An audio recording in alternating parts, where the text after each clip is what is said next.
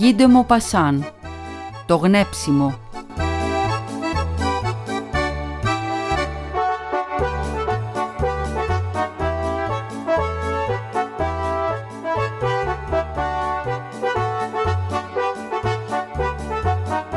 Μέσα στην κλειστή μυρωμένη καμαρούλα της, η μικρή Μαρκησία ντε Ρενεντόν κοιμόταν ακόμα στο μεγάλο χαμηλό της κρεβάτι, ανάμεσα στα λεπτά βατιστένια σεντόνια, χαδιάρικα σαφιλή.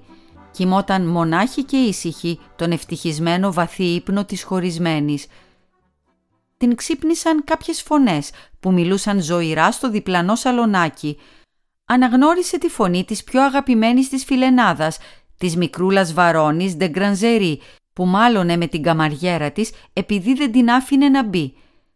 Τότε η μικρή Μαρκησία σηκώθηκε, τράβηξε γρήγορα τους σύρτες, σήκωσε το πορτόνι και έβγαλε το ξανθό της κεφαλάκι, κρυμμένο κάτω από ένα σύννεφο μαλλιά. «Μα τι έπαθες και ήρθες τόσο νωρίς? Δεν είναι ακόμα ούτε 9». Η Βαρώνη, χλωμή και νευρική, της απάντησε «Πρέπει να σου μιλήσω. Μου συμβαίνει κάτι πολύ σοβαρό». «Τότε μπες, αγαπητή μου».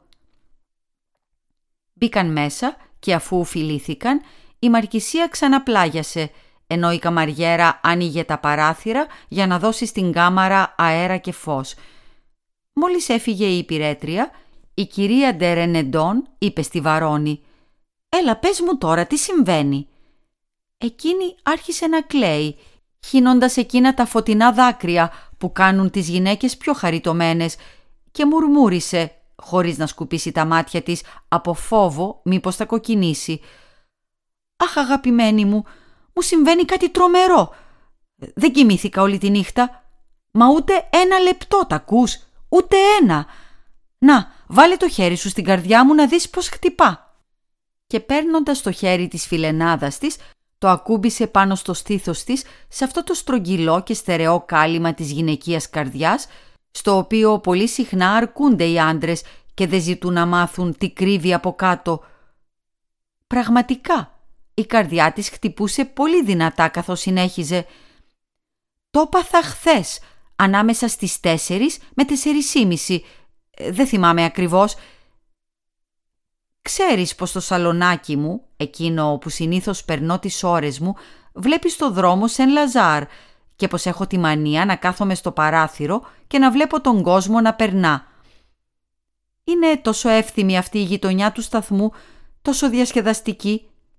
Τι τα θέλεις, μ' αρέσει. Λοιπόν, χθες καθόμουν σε μια χαμηλή καρεκλίτσα κοντά στο παράθυρο. Θυμάσαι τι ωραία μέρα ήταν χθες? Δεν σκεφτόμουν τίποτα. Το παράθυρο ήταν ολάνυχτο κι εγώ ανέπνεα αμπόλικο δροσερό αέρα. Ξαφνικά παρατήρησα πως στην απέναντι μεριά του δρόμου καθόταν επίσης μια γυναίκα στο παράθυρο. Μια γυναίκα ντυμένη στα κόκκινα. Εγώ φορούσα μόβ, τη χαριτωμένη μόβ του αλετίτσα μου. Αυτή τη γυναίκα δεν τη γνώριζα. Ήταν μια καινούρια νικάρισα που είχε έρθει πριν από 1 μήνα, αλλά δεν είχε τύχει ποτέ να τη δω, επειδή εδώ και αρκετό καιρό έβρεχε διαρκώς. Όμως κατάλαβα αμέσως πως δεν ήταν καθώς πρέπει. Στην αρχή αηδίασα και πειράχτηκα που ήταν στο παράθυρο όπως εγώ. Ύστερα όμως σιγά σιγά άρχισα να διασκεδάζω κοιτάζοντάς την. Ακουμπισμένη στο παράθυρο κοίταζε τους άντρες και την κοιτούσανε κι αυτοί.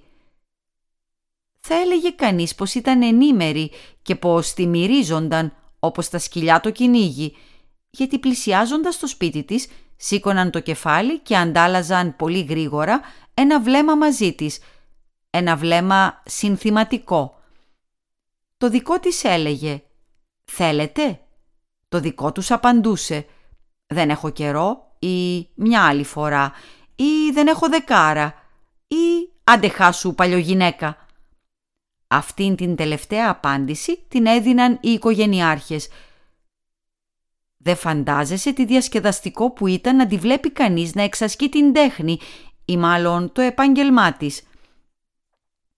Μερικές φορές έκλεινε απότομα το παράθυρο και τότε έβλεπα κάποιον κύριο να χώνεται από την πόρτα. Αυτόν τον είχε πιάσει στο αγκίστρι της. Εγώ στο μεταξύ παρακολουθούσα την ώρα. Έμεναν από 12 έως 20 λεπτά ο καθένας, ποτέ παραπάνω. Άμα την αλήθεια, σε κατακτούσε η ξελογιάστρα, άλλωστε δεν ήταν και καθόλου άσχημη. Συχνά αναρωτιόμουν, μα πώς τα καταφέρνει να την καταλαβαίνουν τόσο καλά. Άραγε εκτός από το βλέμμα της κάνει καμιά κίνηση με το κεφάλι ή κανένα αγνέψιμο με το χέρι.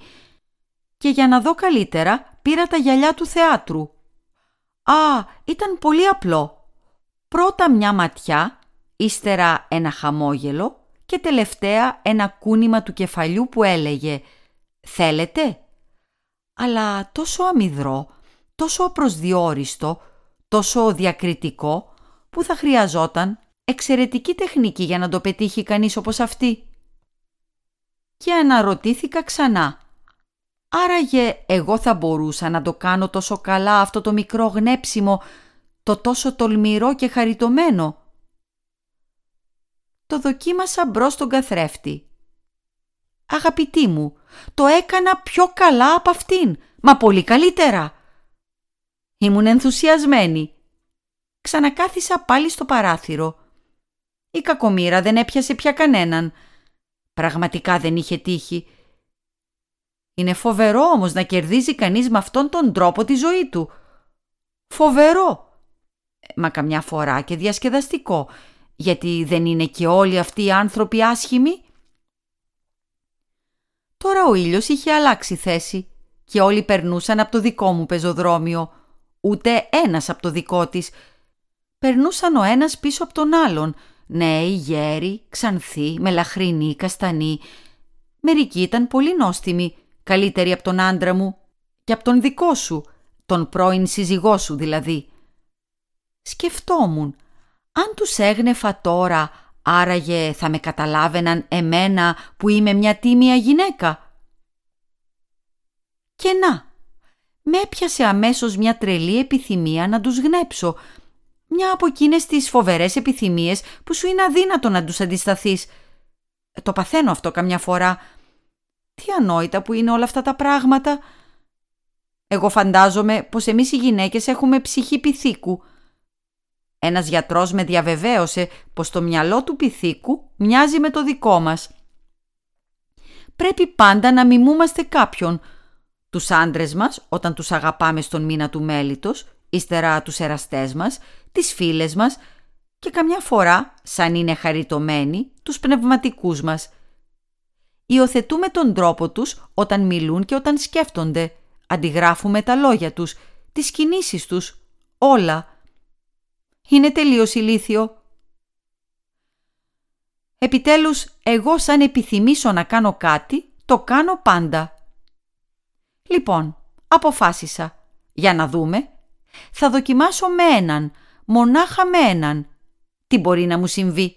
Τίποτα απολύτως. Μόνο θα ανταλλάξουμε ένα χαμόγελο και τίποτα άλλο.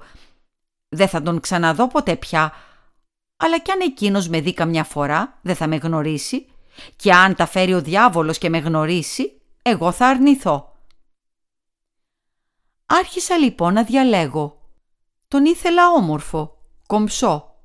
Άξαφνα βλέπω ένα ξανθό και όμορφο παλικάρι. Ξέρεις πόσο μ' αρέσουν οι ξανθοί. Τον κοιτάζω. Με κοιτάζει. Του χαμογελώ, μου χαμογελά. Του γνέφω, λιγάκι, μα τόσο δά. Μου απαντά αμέσως ναι με το κεφάλι και να τον που μπαίνει αγαπητή μου από τη μεγάλη πόρτα. Δεν μπορείς να φανταστείς τι έγινε μέσα μου εκείνη τη στιγμή. Τι φόβος, Θεέ μου, νόμιζα πως θα τρελαθώ. Μα σκέψου, θα μιλούσες στους υπηρέτες. Και ο Ιωσήφ, που είναι τόσο αφοσιωμένος στον άντρα μου, θα πίστευε πως αυτόν τον κύριο τον γνωρίζω από πολύ καιρό. Πες μου, τι να έκανα? Σε λίγα λεπτά θα χτυπούσε την πόρτα. Σκέφτηκα πως το καλύτερο ήταν να τρέξω να τον προλάβω και να τον νικετεύσω να φύγει. Θα λυπόταν μια αδύναμη γυναίκα. Τρέχω λοιπόν γρήγορα στην πόρτα και την ανοίγω ακριβώς τη στιγμή που ακουμπούσε το χέρι του στο κουδούνι. Εγώ εντελώς παλαβωμένη του φώναξα «Φύγετε κύριε, φύγετε, κάνατε λάθος, είμαι μια τίμια γυναίκα, παντρεμένη». Συνέβη παρεξήγηση. Μια παρεξήγηση φοβερή. Σας πήρα για έναν από τους φίλους μας που σας μοιάζει πολύ. Λυπηθείτε με, κύριε». Μα αυτός, αγάπη μου, άρχισε να γελά και να μου απαντά. «Καλημέρα, γατούλα μου. Την ξέρω αυτή την ιστορία. Είσαι παντρεμένη. Πολύ καλά. Είναι 2 οικοσόφραγγα αντί για 1. Μου αρέσεις. Θα σου τα δώσω. Έλα, δείξε μου το δρόμο». Έκλεισε την πόρτα και με έσπρωξε προς τα μέσα. Και επειδή εγώ στεκόμουν τρομαγμένη μπροστά του, καρφωμένη στο πάτωμα, με φίλησε βιαστικά, με άρπαξε από τη μέση και με έμπασε στο σαλόνι που είχε μείνει ανοιχτό. Αφού κάθισε, άρχισε να παρατηρεί γύρω του με ύφος εκτιμητή. «Ξέρεις, το σπίτι σου είναι πολύ όμορφο και κομψό, γεμάτο από πράγματα αξίας. Πρέπει λοιπόν να πέσες πολύ στη φτώχεια για να γνέφεις από το παράθυρο». Εγώ άρχισα πάλι να τον παρακαλάω. «Κύριε, σας εξορκίζω, φύγετε, φύγετε. Από στιγμή σε στιγμή μπορεί να έρθει ο άντρας μου. Είναι η ώρα του. Σας βεβαιώνω ακόμη μια φορά πως κάνατε λάθος». Όμως εκείνος μου απάντησε ήρεμα. «Έλα τώρα, ωραία μου, άφησε τα σκέρτσα. Αν έρθει ο άντρας σου θα του δώσεις 10 φράγκα να πάει στο καφενεδάκι να πιει». Και καθώς γύρισε προς τον τζάκι, είδε τη φωτογραφία του Ραούλ. «Αυτός είναι ο άντρας σου?» «Ναι». Ωραίο μούτρο. Και αυτή εδώ ποια είναι? Καμιά φιλενάδα σου?» «Ήταν η φωτογραφία σου, αγαπητή μου, σε εκείνη που είσαι με τουαλέτα χορού. Δεν ήξερα πια τι έλεγα. Ναι, είναι μια φιλενάδα μου. Α, είναι χαριτωμένη. Να μου τη συστήσεις». Εκείνη την ώρα το ρολόι άρχισε να χτυπά. 5. «Θεέ μου, η ώρα που έρχεται ο Ραούλ. Τι να κάνω? Τότε κι εγώ σάστησα. Τα έχασα ολότελα. Σκέφτηκα πως το καλύτερο ήταν να τον ξεφορτωθώ όσο πιο γρήγορα μπορούσα. Όσο πιο γρήγορα, τόσο καλύτερα. Και αφού δεν γινόταν αλλιώς, αφού έπρεπε, αφού τέλος με κανέναν τρόπο δεν θα έφευγε, λοιπόν έβαλα το σύρτη στο σαλόνι και...» Η Μαρκησία ντε Ρενεντόν γελούσε με την καρδιά της. Γελούσε δυνατά, ξέφρενα, έχοντας το κεφάλι χωμένο στα μαξιλάρια.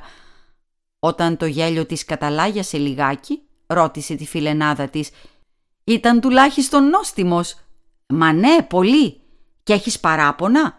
«Μα ξέρεις, είπε πως θα ξανάρθει αύριο, την ίδια ώρα. Καταλαβαίνεις.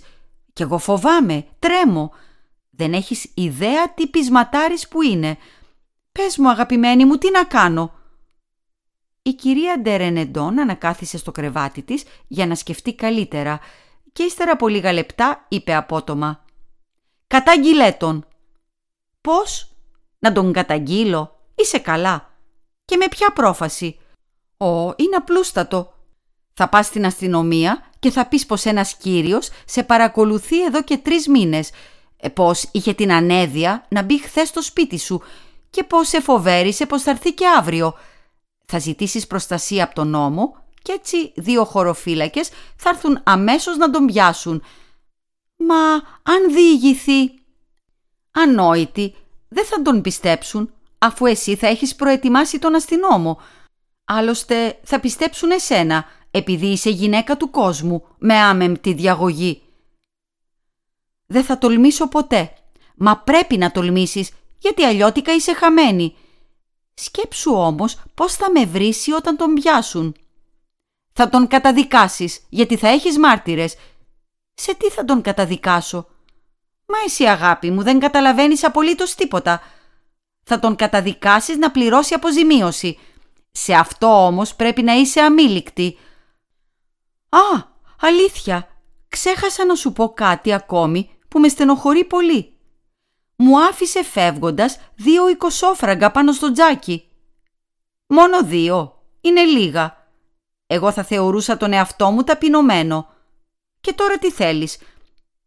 «Θέλω να μου πεις τι να τα κάνω αυτά τα χρήματα».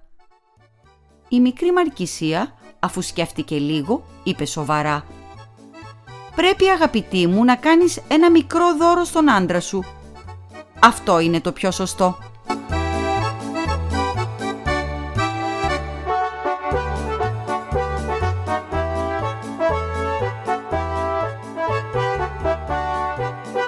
Η Χριστίνα Μπράβου διάβασε το διήγημα του Γκυ Ντε Μοπασάν, «Το γνέψιμο», σε μετάφραση Φρίξου Ηλιάδη.